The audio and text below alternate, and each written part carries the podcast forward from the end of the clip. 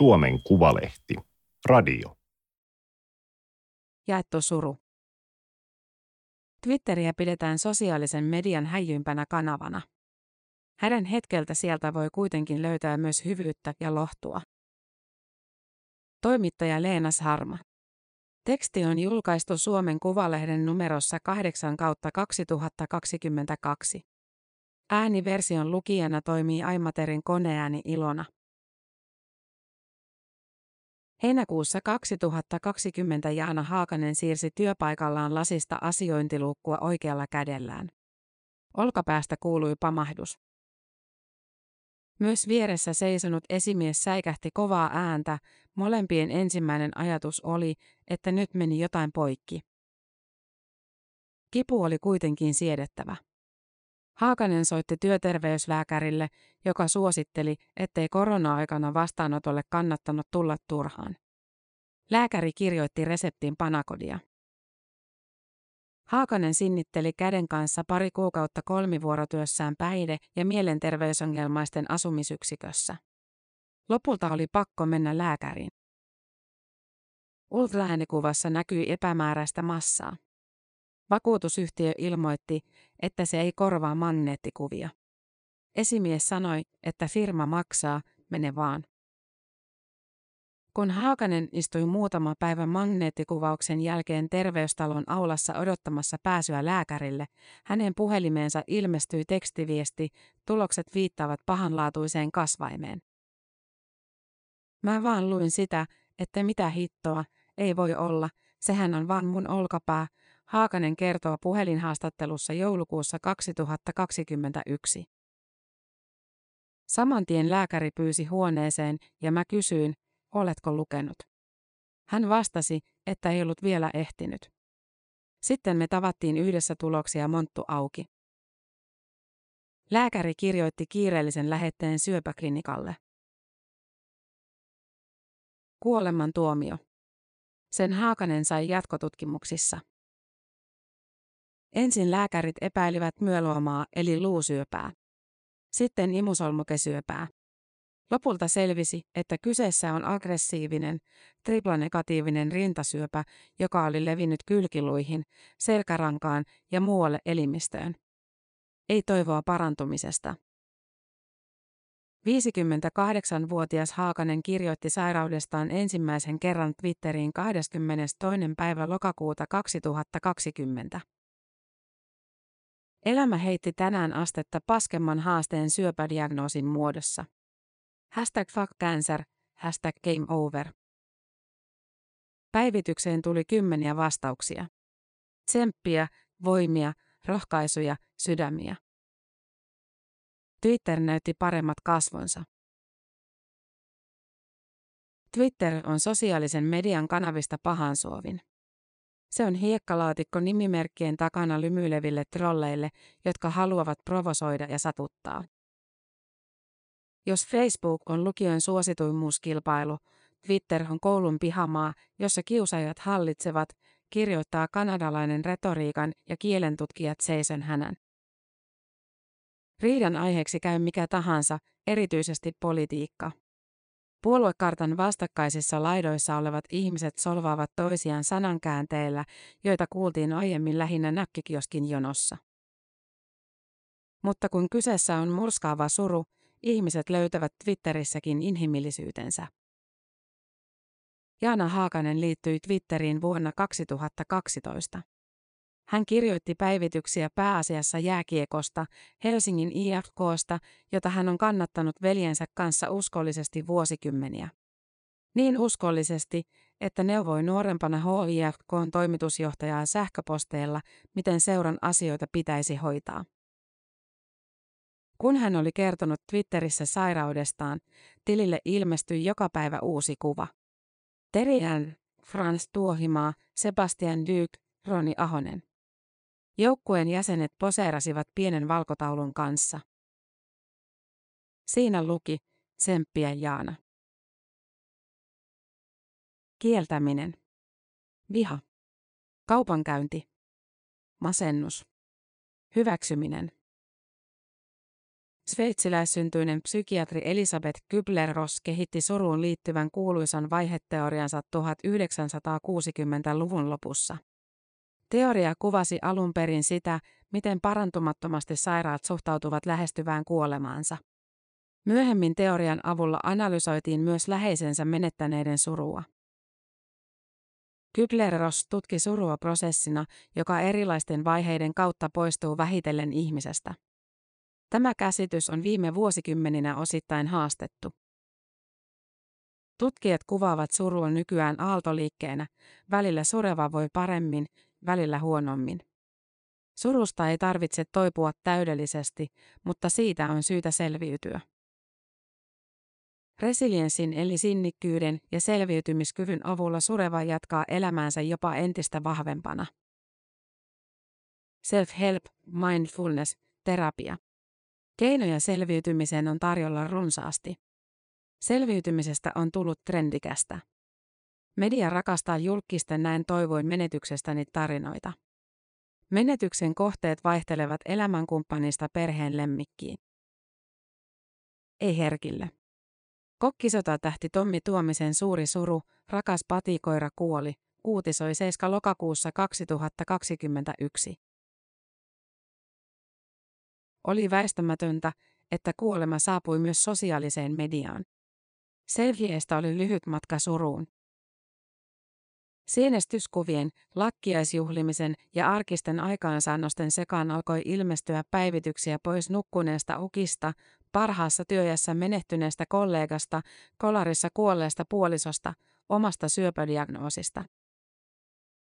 Ensin päivitykset tulivat Facebookiin ja Instagramiin, sen jälkeen Twitteriin. Ihmiset kertovat sairaudesta ja kuolemasta jopa verkostoitumispalvelun LinkedInissä. Valtaosan Twitterin surupäivityksistä kirjoittaa läheisensä menettänyt ihminen. Mun pikkusisko kuoli aamulla.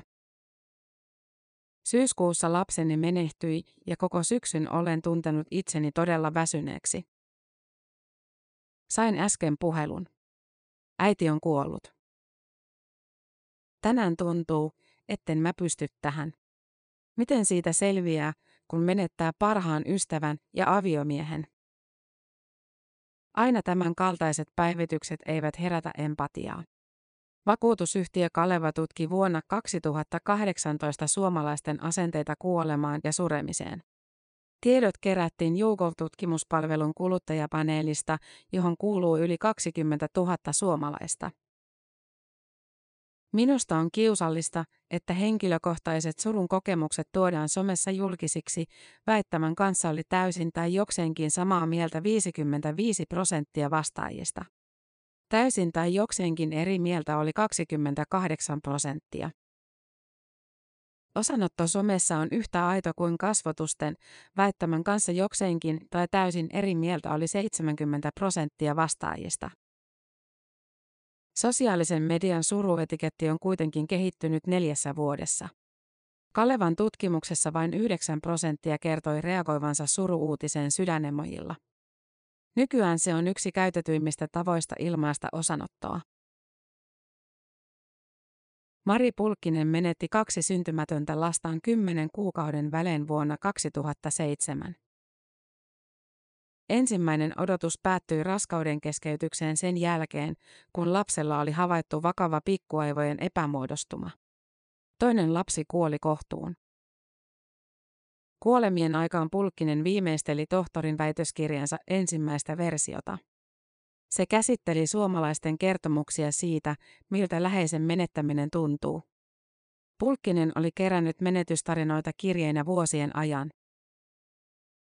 47-vuotias Pulkkinen on kirjoittanut kuolemansurusta kaksi kirjaa ja kouluttaa ja luennoi aiheesta. Pulkkisen mielestä suomalaisilta puuttuu suremisen taito. Hänen lastensa kuolemasta on 15 vuotta, mutta hän on yhä sureva äiti, joka ei halua parantua tai päästä eroon surustaan. Me ajattelemme edelleen, että suru on väliaikainen häiriötila, Pulkkinen sanoo. Läpi elämän jatkuvaa surua, joka poroutuu minuuteen ja josta tulee linssi, jonka läpi tarkastelen muita ihmisiä ja maailmaa ja itseäni siinä, siedetään huonosti. Surun täytyy siis olla tietynlaista. Pulkkisen sitkeä suru ärsyttää monia. Se näkyy hänen antamiensa haastatteluiden perässä olevissa kommenttiketjuissa, joissa pulkkista syytetään esimerkiksi siitä, että hänen surunsa vahingoittaa hänen kahta elossa olevaa lastaan. Kaavamainen käsitys suremisesta edellyttää, että aluksi on surtava voimakkaasti. Jos joku kertoisi Twitterissä lähtevänsä heti puolison hautajaisten jälkeen etelän lomalle, millaisia kommentteja hän saisi?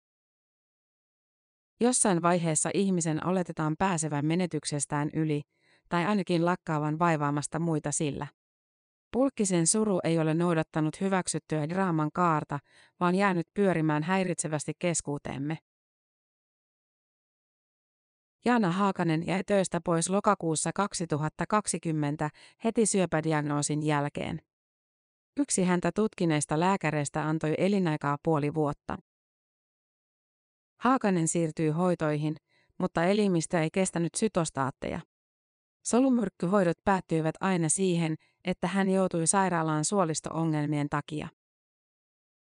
Kasvain oli murtanut kokonaan oikean lapaluun. Ison murtuman takia kehossa on irtonaisia luunkappaleita, mikä tarkoittaa, että esimerkiksi kaatuminen olisi kohtalokasta. Kaikki ajatus pyöri sen diagnoosin ympärillä, että nyt mä kuolen, koska mä kuolen, näinkö joulua, onko sitä, onko tätä, Haakanen kertoo. Yletöntä pään myllerrystä piti purkaa johonkin. Haakanen lakkasi päivittämästä Facebookia. Siellä hänellä oli 200 kaveria, jotka hän tunsi tavalla tai toisella kaikki. Jäljelle jäi Twitter. Twitterissä Haakasta seuraa nykyään yli tuhat ihmistä. Hän tuntee heistä yhden. Haakanen puhuu paljon syyllisyydestä. Hän tuntee syyllisyyttä siitä, että ehkä kuormittaa läheisiään liikaa. Kaataa heidän niskaansa jatkuvaa syöpädraamaa. Minulla on pieni, mutta todella hyvä lähipiiri. Olisin aivan hukassa ilman heitä. Lähipiiriä ovat muun muassa veli ja aikuinen tytär sekä ystävä. Toinen ystävä ei kestänyt Haakasen sairastumista. Hän soitti humalassa yöllä ja purki pahaa mieltään, etkä tajua miten raskasta tämä on minulle. Lääkäri sanoi Haakaselle tiukasti, että tuollaiseen ei lähdetä mukaan muiden lohduttajaksi. Neuvo ei ole ehkä mennyt täysin perille. Mä olen aina ollut lohduttajatyyppi. Ja kun ajattelee niitä läheisiä, että miten paljon tahtomattaan aiheuttaa heille surua. Se, että Haakanen voi purkaa mieltään Twitterissä tuntemattomille, on tärkeämpää kuin vastaukset ja reaktiot, joita hän siellä saa. Kun asuu yksin, sitä pyörittelee ja pähkäilee asioita ees taas, välillä pyörät pyörivät nopeasti, välillä tosi hitaasti. Sitten kun kirjoittaa sen ulos, jollain tasolla helpottaa. Haakanen on miettinyt, ajaisiko päiväkirja saman asian. Hän kirjoitti päiväkirjoja ahkerasti nuorena, mutta poltti ne kaikki saatuaan ensimmäisen syöpädiagnoosin. Istuttiin Broidin kanssa mökillä nuotiolla, poltettiin mun päiväkirjoja ja itkettiin, että noutaja tulee justiinsa. Kun Kelan myöntämät sairaspäivät tulivat täyteen viime elokuussa, Haakanen haki työkyvyttömyyseläkettä. Kolme päivää olen nyt tehnyt työkyvyttömyyseläkehakemusta. Ainoa ohja oli menehtymiseen johtava aggressiivinen syöpä, täytettäviä sivuja oli seitsemän, itkin niin paljon, että tallenna ja jatka myöhemmin nappia painelin jatkuvasti. Vaikka kuolemasta puhunkin paljon niin hirvitti kirjoittaa sitä moneen kohtaan. Ihan hirveetä. Mutta tehty on, siinä mielessä kevyt olo. Hashtag fuck cancer. Se oli toistaiseksi surullisin päivitys, jonka hän on kirjoittanut. Haakanen käyttää Twitteriä säästeliäästi. Hän päivittää yleensä vain silloin, kun meneillään on jotain erityisen hyvää tai pahaa. Erityisen hyvä oli joulukuun 14. päivä 2021. Voi kuulkaa, lääkäri soitti ja mun pääkuvat on putipuhtaat. Olivat tarkastaneet vielä kallon luutkin eikä pahiksia missään. Joulun jälkeen otetaan koko vartalon TT-kuvat, mutta sitä en vielä suostu jännittämään.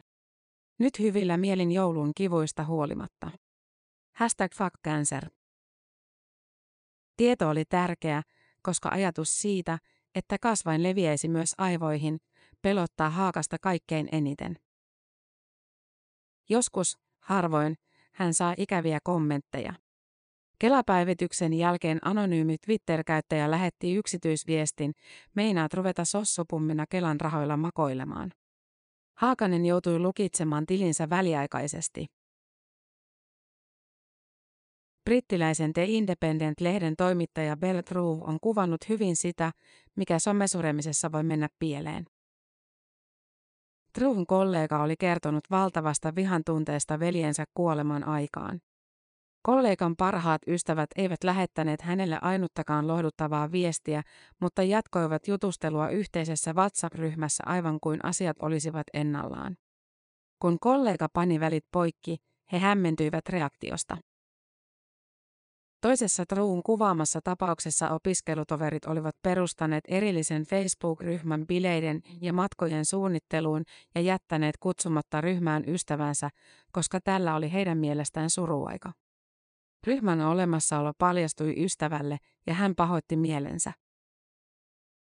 Ihmisten kiinnostus voi lopahtaa somessa nopeasti ja sen jälkeen surja on entistä yksinäisempi. Osanotto saattaa myös tuntua teennäiseltä tai epäuskottavalta. Falskiuden tunne tulee osittain siitä, että näet sata samanlaista kommenttia, sata sydäntä, sata voimia ja jaksamista, sanoo surututkija Mari Pulkkinen.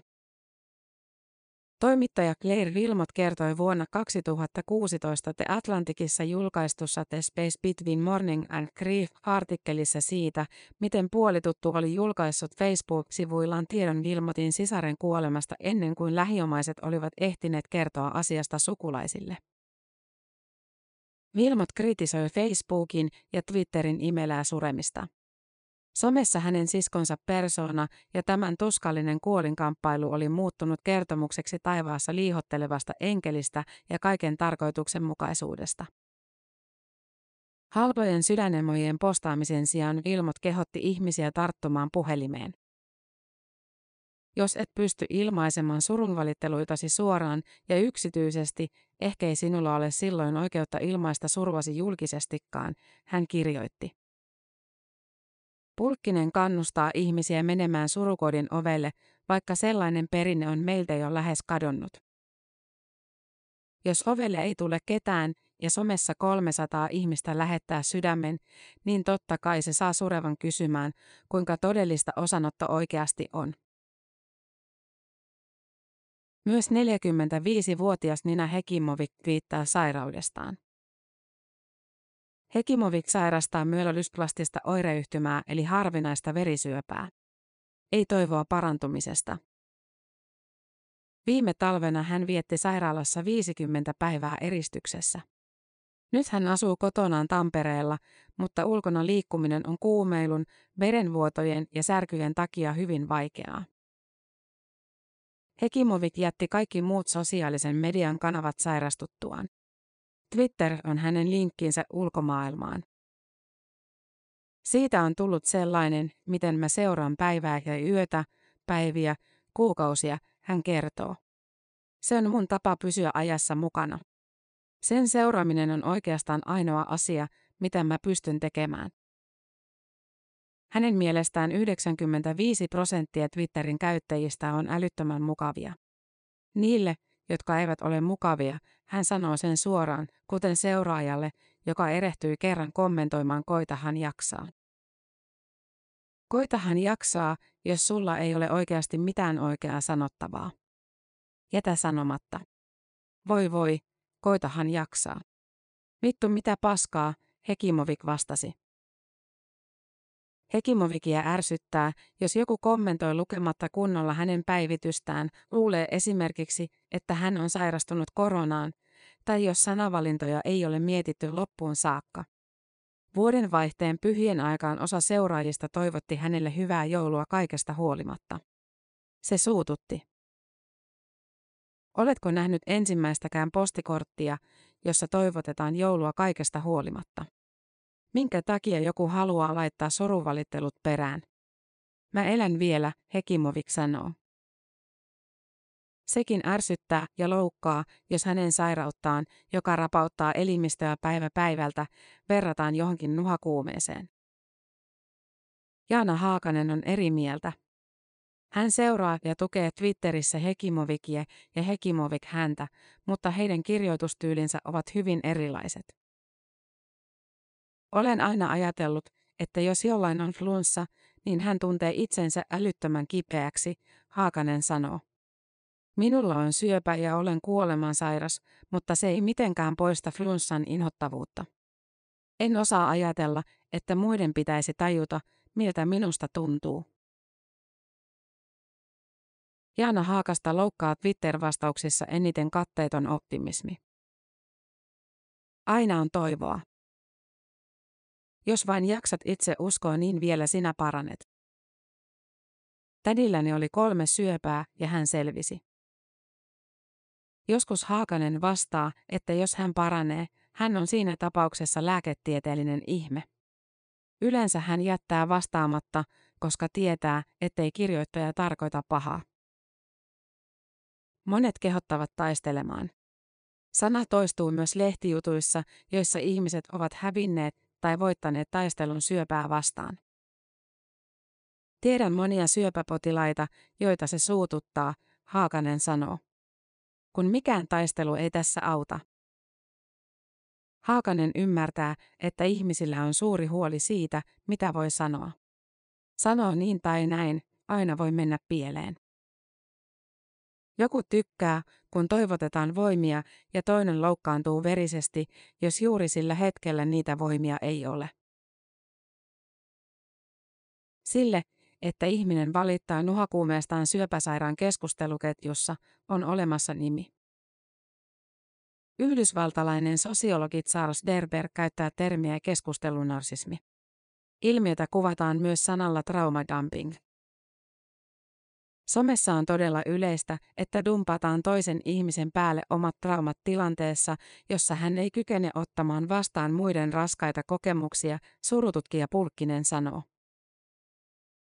Keskustelunarsismi puolestaan johtaa siihen, että ihmisillä on taipumus tilanteessa kuin tilanteessa kääntää puhe itsensä. Surussa se on kipeä asetelma, joka johtaa siihen, että keskustelun aloittaja vajennetaan. Jos siis joku kertoo Facebookissa tai Twitterissä akuutista surustaan, ei ole korrektia vastata hänelle, että minunkin koirani kuoli kolme kuukautta sitten. Tämän luulisi olevan itsestään selvää, mutta somea pikaisestikin selailemalla huomaa, ettei niin ole. Yleinen kriisipuhe on lisääntynyt. Vastoinkäymisestä kuin vastoinkäymisestä puhutaan sosiaalisessa mediassa identtisin sanankääntein. Kun kaikki järkyttää, järkyttääkö oikeasti enää mikään? Periaatteessa some tarjoaa meille arvokkaan areenan menetyksen ja surun jakamiselle ja myötätunnon ilmaisemiselle, mutta valitettavasti emme osaa hyödyntää sitä kovin hyvin, Pulkkinen sanoo. Ihmiset esiintyvät sosiaalisessa mediassa oman elämänsä sankareina, vahvempina, stylatumpina ja uskaliaampina kuin he todellisuudessa ovat. Usein se on yhdentekevää, koska muut pelaavat samaa peliä ja näkevät näiden teatteriesitysten läpi. Surun kaunistelu on kuitenkin vaarallista. Se johtaa toiset surevat kuvittelemaan, että muut ihmiset ovat parempia käsittelemään vaikeita tunteita ja vahvempia selviytymään niistä. Kokemus voi olla erittäin masentava, sanoo brittiläisen Telos Foundation hyvän tekeväisyysjärjestön perustaja Erin Hope Thompson Device verkkomedian haastattelussa. Se pahentaa eristäytymisen tunnetta ja lisää monenlaisia mielenterveysongelmia. Pulkkinen uskoo, että jos osaisimme surra paremmin elävässä elämässä, osaisimme surra ja auttaa surevia paremmin myös sosiaalisessa mediassa. Entä jos resilienssissä eli sinnikkyydessä olisikin kyse siitä, miten toiset ihmiset kannattelevat meitä silloin, kun on vaikeaa? Jos somekommentoinnissa ei toivotettaisikaan voimia ja jaksamista, vaan sanottaisiin, että minä olen nyt sinun voimasi, miten voin auttaa. Toisinaan niin tapahtuu jo nyt. Haakanen kirjoitti Twitterin viime elokuussa. Se olisi sitten muutto syyskuussa. Hirvittää miten jaksan kun välillä en pysty edes kävelemään. Hashtag fuck cancer takia hashtag muutto. Hän sai vastaukseksi monia yksityisviestejä, joissa tarjottiin muuttoapua. Viestejä on myös tullut HIFK-faneilta, jotka ovat luvanneet auttaa Haakasen katsomaan pelejä Helsingin jäähalliin. Mutta enhän mä sinne voi lähteä jo niiden portaiden takia, siellä ei ole kaiteita. Lääkäri saisi halvauksen, jos kuulisi, että menin Hifkin matsiin pyörimään. Nina Hekimovikin hoitorinkiin on liittynyt Twitterin kautta yksi ihminen, pääkaupunkiseudulla asuva sairaanhoitaja. Kesällä Hekimovik kertoi Twitterissä olevansa kiinnostunut ostamaan oululaisen kuvataiteilijan Inari Metsän taulun. Meni hetki ja taiteilija otti minun yhteyttä, että odotetaan pari päivää. Muutaman päivän kuluttua taiteilija otti uudestaan yhteyttä ja kertoi, että kymmenen ihmistä oli ostanut taulun Hekimoville. Ventovieraita toisilleen ja minulle. Helmikuun ensimmäinen päivä 2022 Haakanen vastaa puhelimeen apeissa tunnelmissa. Edellisenä päivänä hän oli päivittänyt Twitteriä näin. Oli tosi kiva viikonloppu, tytär tuli pe ja lähti vasta eilen. Meillä oli kivaa ja jaksoin olla päivät jälkeillä, tehtiin ruokaa YMS. Tänään onkin sitten ollut päivän sängyn pohjalla, mikään ei huvita. Mulla onkin sairaalassa ikävä toimenpide ja se ahdistaa. Hashtag fuck cancer. Operaatio, joka ahdistaa, on uuden virtsajohdinstentin asentaminen. Hoitojen sivuvaikutuksena Haakaselle on kehittynyt vesimunuainen, joten stentti tarvitaan. Periaatteessa asiat eivät ole sen huonommin kuin ensimmäisen haastattelun aikaan joulukuussa. Joulukuun lopussa tehty koko vartalon TT-kuvaus näytti, että pesäkkeet ovat ennallaan, eivät pahentuneet. Haakanen on kuitenkin ollut ilman mitään hoitoja jo viisi kuukautta. Maaliskuussa testataan ehkä uutta sytostaattia, joka saattaisi sopia hänen elimistölleen. Luultavasti se ei mulle käy. On otettu testejä ja mulla on joku arvo miinusmerkkinen, kun pitäisi olla plusmerkkinen. Mutta sitten ehkä testataan vielä jotain muuta. Kovin pitkälle elämää eteenpäin Haakanen ei uskalla ajatella. Tiedän vertaisryhmistä, että on ihmisiä, jotka saattaa kirjoittaa tiistaina, että nyt hän tekee sitä ja tätä, ja kaksi päivää sen jälkeen ystävä tai puoliso laittaa, että hän on menehtynyt, vaikkei pitänyt olla mitään hätää. Haakasen uudessa kodissa on pieni piha, jossa pyörii mustarastas, hirveän persoonallinen lintu, jonka hän on nimittänyt kotikottaraiseksi. Se tulee aina kovalla metelillä paikalle, istuu grillin päällä ja tuijottelee ikkunasta sisään.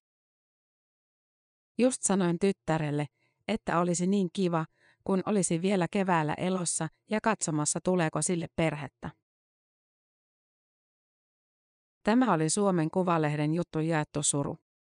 Ääniversion lukijana toimi Aimaterin koneääni Ilona. Tilaa Suomen Kuvalehti osoitteesta suomenkuvalehti.fi kautta tilaa.